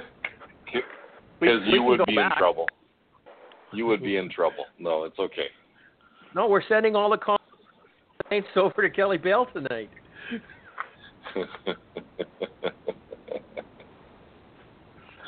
yeah, okay. Maybe No, that's what's okay. calling you on Skype. Maybe. Maybe that's who was skyping me. Who knows? I just hit the Maybe. decline button. Maybe he Okay, borrowed his I- girlfriend's. He borrowed his girlfriend's iPhone. Anyways, I, I'm not going Oh, there. that was I'm not going to touch that. that was Yeah, that was bad, bad. Will. Okay, let's move on. I like this new next subject here. CFL.ca asks the question Do mid season coaching changes ever work? And the vast majority of people have said no. And the article only says that it, it, it, it was successful twice. Okay? How can. But it makes no sense. So, a mid season coaching change twice the, the teams went on to win the Grey Cup. That's amazing. That's absolutely amazing. Okay? But that's not what we're talking about. A mid-season coaching change is usually done because the team sucks. They're 0 9. Okay? And Corey Chamblin gets fired. 0 and 9. Whoever takes over isn't going to win Grey Cup. They're not even going to get into the playoffs. Okay? Unless they're in the East. Yeah, unless they're Yeah. But does the team improve? Now, it doesn't have to be improve on the field. Do they improve spiritually? Is their attitude better? Are they coming together as a team? Has a job to make this a better football team? Doesn't mean that they win games, they score points. Are they a better team? Are they acting like a team? Okay? So a mid-season coaching position to or change to me means is it a better football team after than it was before? Happened, Yeah. and I I consider it a, I, I consider it a success. That's what I was going to say. I don't think you can just judge based on whether or not the team goes on to win the Grey Cup. I mean, that's one uh, one That's amazing. uh, good thing there. That's amazing. In fact, like you said, it's only happened twice. One of here was B. One of them was here in BC when Steve Buratto replaced uh, Greg Mohns. I don't know when. The, when was the other one? Does it say in the article? It does. It does. Um, I can't find it. I can't find the Mhm. article right now. Give me a second. But I can cite other examples of coaching changes that maybe it didn't result in a Grey Cup, but it did turn around the fortunes of a team. Uh, Well, last I season. think of. Last season, Khari Jones took over the Montreal Alouettes from Kavis Reed. Were the Montreal Alouettes a better team afterwards? Yes, Of course. that was the beginning They of the were. year.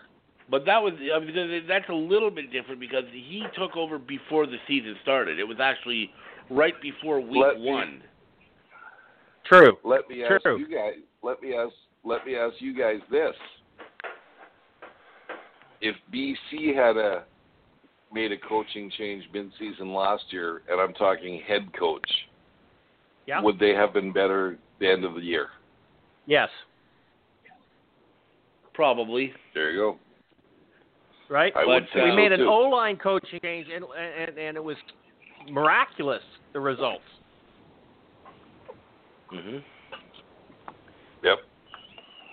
So how many? How Charles? How many sacks did the BC Lions allow last year? Oh God, I don't know the Six exact number. I think it was six thousand forty-three and a half. No, no. It I'm, was I, high. I'm was like- really, I'm really serious. I'll have Oh, to look it up because I don't know the exact number. Um,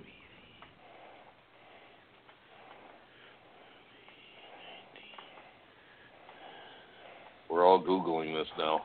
I think One of us same, yeah, to do it. all at the same time here. Uh, defense. Oh, these are twenty. No wonder they're blank. These are twenty twenty stats, and these aren't. These are not. These are individual stats. I want team stats. Um,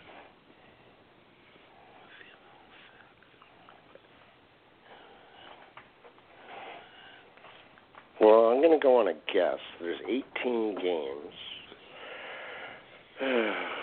what did they average? About five sacks a game. oh, at least So it was so well, bad. They got a little better, you know, later in the season, so you can average it out a little lower that way. Five or six sacks a game. So what? 120, 125. Well, I believe the record in the CFL is 74. And they didn't get the record because you would have Oh heard no, about that's right. That's right. Because I just want you to know that BC Lions hold the record for the most sacks in a season hmm of 74. And I'm tr- I, I read it today, and it was, I think it had something to Bobby Singh. I could be wrong. But the team let in the most amount of sacks, and he was the only one that didn't a sack for the whole season. Why does CFL.ca make it so damn difficult to find stats? No, it's I don't know. Oh God, I hate this website.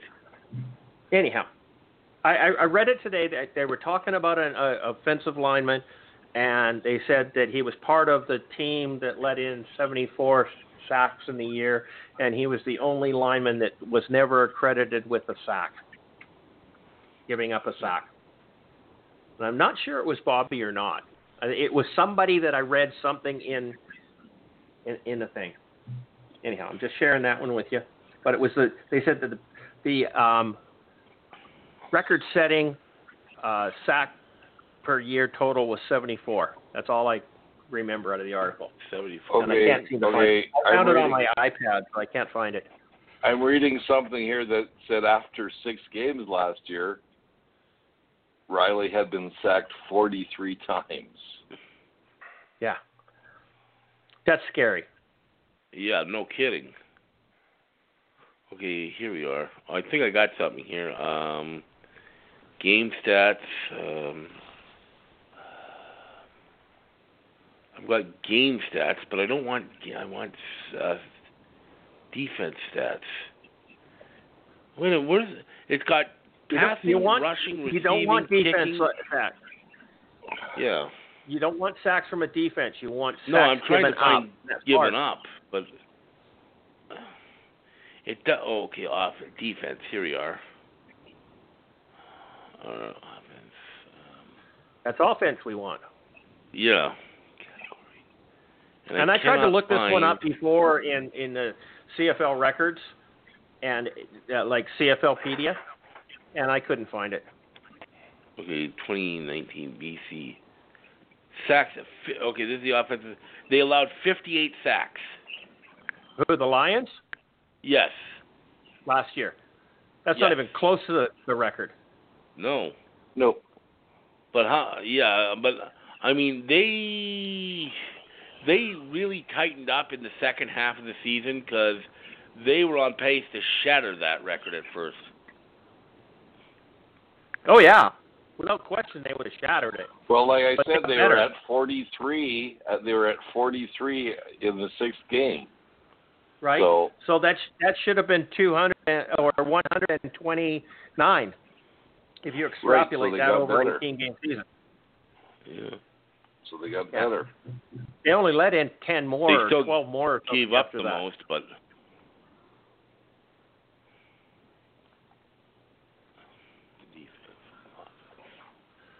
but they still gave up the most at uh, 58. Next, Oh yeah, with Toronto who gave up. Toronto was next who gave up 54, but 58. I mean, when you if you divide that by what 18, that's still. I'm just. I can't do math in my head. Uh, let me find the calculators. Oh come on, Charles. Uh, It's somewhere around three. 3.2 per game. At the start of the season, they were giving up what five, six, seven Yeah. Yeah. until Yeah. they made the coaching change. Yeah, and when they did that, they tightened up considerably.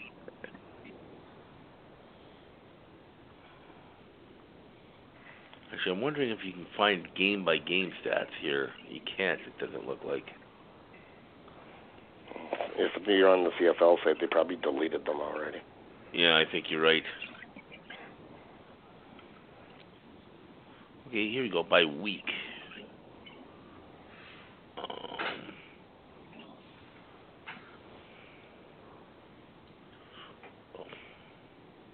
this is confusing. I don't know. I can't find it.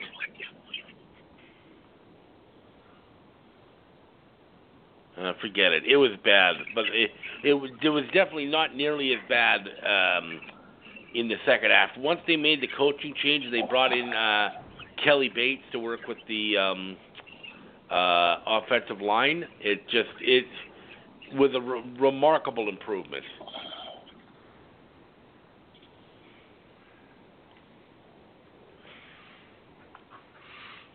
Okay. Anyhow, mid-season coaching changes. Do they work? Charles. I think they can work depending on the situation. I mean, I know that the um, the article is basically trying to say, well, unless they win a Grey Cup, they didn't work. Well, that's that's not the right way to look at it. To be perfectly honest. That's ridiculous. honest, that's an absurd. Uh, like we said, it's only been done two times in CFL history. But hey, I remember a year we talked about Steve Buratto taking over and turning a team around. Uh, when he got fired, the Lions were one and six or something like that, or one and five. And then Adam Rita came in, and the team went after that went nine and three, and made the playoffs. Are you going to tell me that wasn't a successful mid-season change? Sounds and like there's other examples too. What's that? Sounds like one me.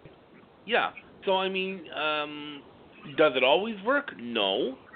And it's probably not going to get you a Grey Cup, but it can certainly help turn a team around. If for no other reason, even if the season is lo- lost and you're not going to get make the playoffs or go anywhere, at least you can start working on and looking at guys for next season.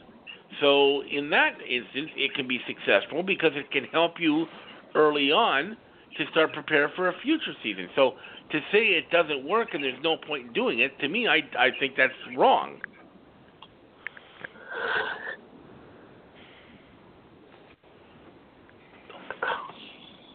Mark, what are your thoughts? I guess it can. Winnipeg's work. probably had more coaching changes in the last 10, 15 years than any other team.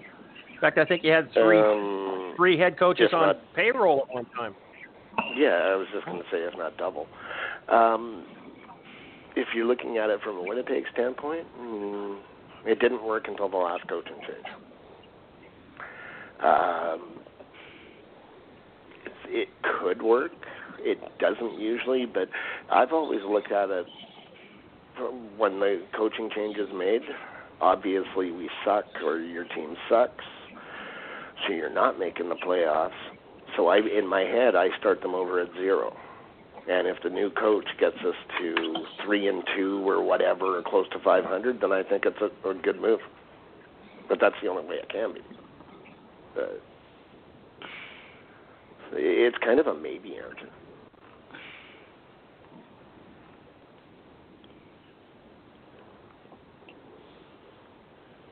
Go ahead. Okay.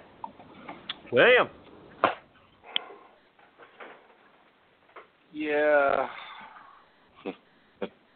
Maybe. Sorry. What was the what was the question? do mid-season coaching changes work?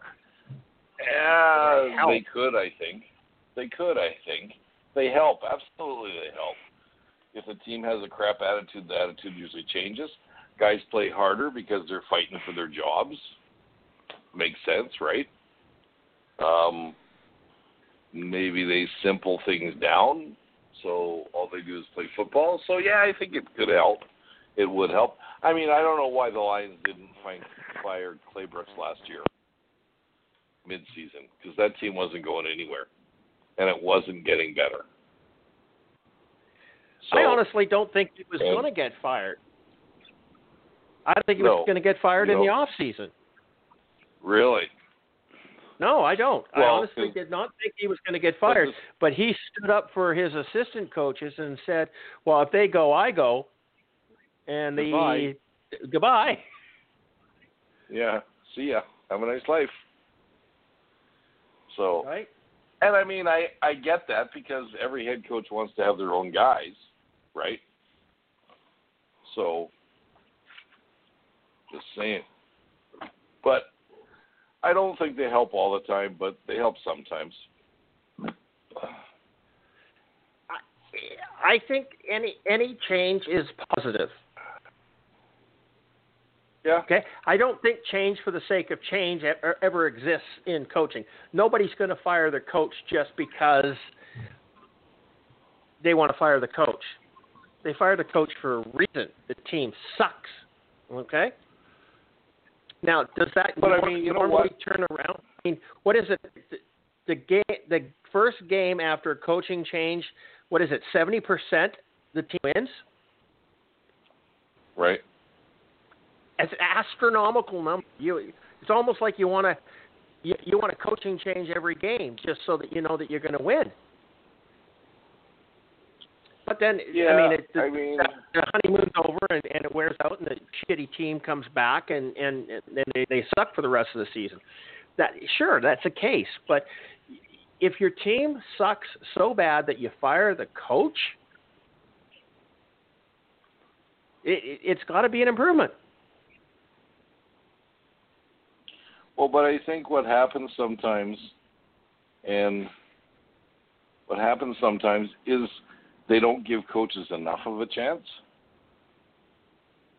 It depends. I think they gave um, uh, O'Shea too much of a chance in Winnipeg. Yeah, he did come around, but it took what six, seven years, five years. That's ridiculous. Seven years. Yeah, but look what they got. They got a Grey Cup. They got one Grey Cup in seven years. They got one Grey Cup in But thirty more- years. But then, but that's more than they've had in 30 years. So I, he's in the my longest mind- tenure. He's the longest tenured coach in Winnipeg in in what yes, he three, is. four decades. and maybe He's the longest because of what coach happened. in the CFL right now. That's right. Maybe because of maybe because of what happened, people might tend to hold on to their coaches because he did eventually win a Grey Cup. Just saying, I don't know if I believe it or not, but Even blind mice find the cheese. Yes, yes, yes.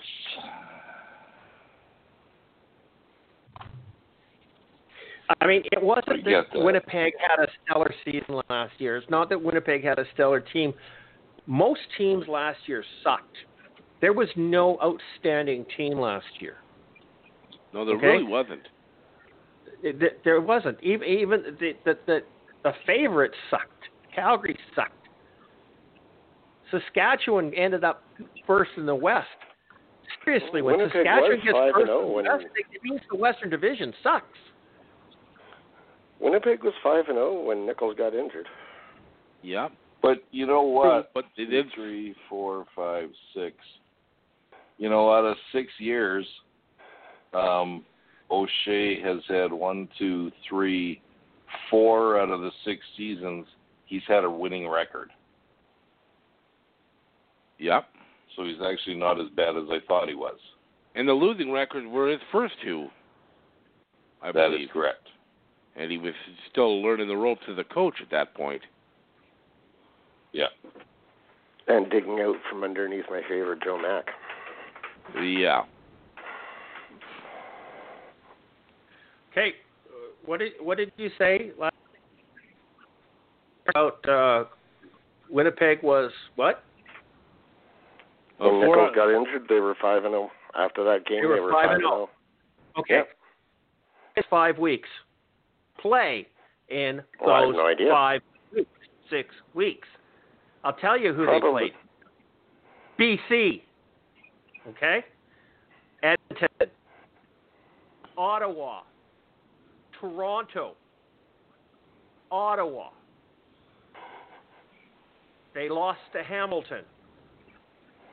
They lost to Toronto. Without our starting Okay. quarterback. You lost your starting quarterback. So your starting quarterback was uh, was five and zero against the shittiest teams in the league. They could have just as easily been zero and five if they had been playing Hamilton and Calgary and Saskatchewan. So no, I'm sorry, you, you- you can't. It, it, it's a bad example. Played to Ottawa twice and BC and Toronto. I mean, if that's not scra- scraping the bottom of the barrel last year, I don't know what the fuck is. That's half the Yeah, teams in the the CFL. I was going to say though, You they know- also they don't control the schedule. So I mean, they No, they you, don't. you And can only arguing with win the games that you play. I, I, I don't argue with that, Charles. All Mark is saying is that the team was five and zero when Nichols got hurt. They were on a roll. They could have gone 18 straight games without a vic- with, with victories, just like Will thinks the Calgary Stampeders going to do every year. Okay, I'm sorry, it doesn't work that way. It depends on the schedule and who you were doing. BC played tough teams last year to start off the season, and they ended up being what? Oh, and too fucking many. Christopher Okay. Jones. What? Christopher Jones. BC could have played a tomato can at the beginning of the season, and they still wouldn't have won shit. They Oh, still would have back horrible. to- I'm just saying is that the BC had the absolute terrible schedule for the beginning of last season. If they had played Ottawa and Toronto, they might have won a couple of games. They might have. There's a possibility. Maybe, yeah, Ottawa okay, absolutely absolutely. brutal. Anything- But again, that, possible. that, that's not an accomplishment either.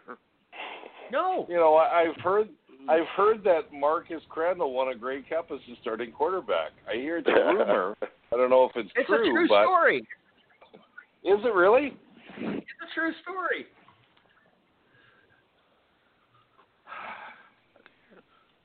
I watched the You know, game. maybe I'm sure other- you were at it. Maybe. And and as far as as coaching and Grey Cups go, um, you know, maybe they kept Mike O'Shea around because Mike O'Shea, believe it or not, is a winner. Okay, he does have, as a player and a coach, he does now have five Grey Cup rings, Mm. so he is a winner. You, you want to hear the saddest thing about the Grey Cup game in 2001? Marcus Crandell was Yes. also the MVP. Yes, he was. Oh, okay. Oh yeah, I he- remember after that game there And- was talk and he of him getting throw- NFL interest. And he didn't throw a pass over 20 yards. oh God. How yeah, drunk Mark, I, can I'm another kind of football, watching that. How drunk can another football team be during a game to let Marcus Crandell win the Grey Cup? That's the best way to put it.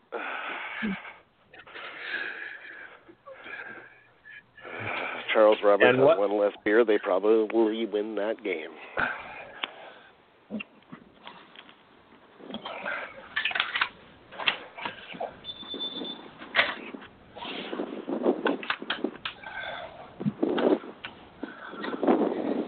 Okay. What's our last thing on the agenda? The topic of CFL exploring restricted free agents has come up recently. Should the league explore to it to curb player movement? Is this an actual thing? Is the league actually looking at this, or is this just Justin Duncan, Three Down Nation, trying to suggest I it? think this has actually been brought up a few times. A hundred percent, hundred percent agree with this, and I think I said this in the opening thing, is that I am sick and tired of one-year contracts. I am sick and tired of uh, of players thinking that they're better than than the the team. They're it's more important.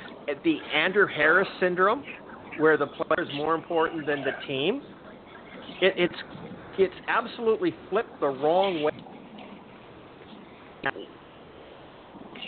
The players are not more important than the team. The players don't matter. We can replace you at the drop of a hat. I don't give a shit who you are. Mike Reilly, Bo Levi Mitchell, we can replace you. Somebody else. Younger, faster, cheaper. Okay? You want to play in our league, play in our league. And I, it bothers me when a team puts a lot of time, effort, and money into training and, and, and mentoring and bringing a player along, and at his first opportunity, his contract is, is up, he's gone to another team, or more than likely his own home team. Brad Sinopoli is a prime example of this. The Calgary Stampeders converted a quarterback to a receiver, turned him into an all-star, and at first opportunity, he books it back to his hometown of Ottawa. Okay? I'm sorry that when a team is willing to take on that, that responsibility and take on that risk, there should be some reward for them. We should start out rookie contracts with a three to four years that they are they are responsibility of that team. The team takes care of them, yada yada yada. There's an out to the NFL. No question. I have no problems with that. If a guy comes in here, absolutely lights up the fucking thing, then he can go back. He can go to the NFL if an NFL team wants to pay him. If he gets cut by the NFL team, comes back to the CFL team, he goes back to that same team. That's another thing that I really want to change in these contracts. That you can, you, you're still the possession of the team that let, released you from your contract, because that contract didn't get released, didn't get voided, it got suspended. Yes, I know there's 90 seconds left in this game. So um, that's my take. And we don't have time to go around the board. Uh, Mark, do you support this? Oh, 100%. Yeah. Charles?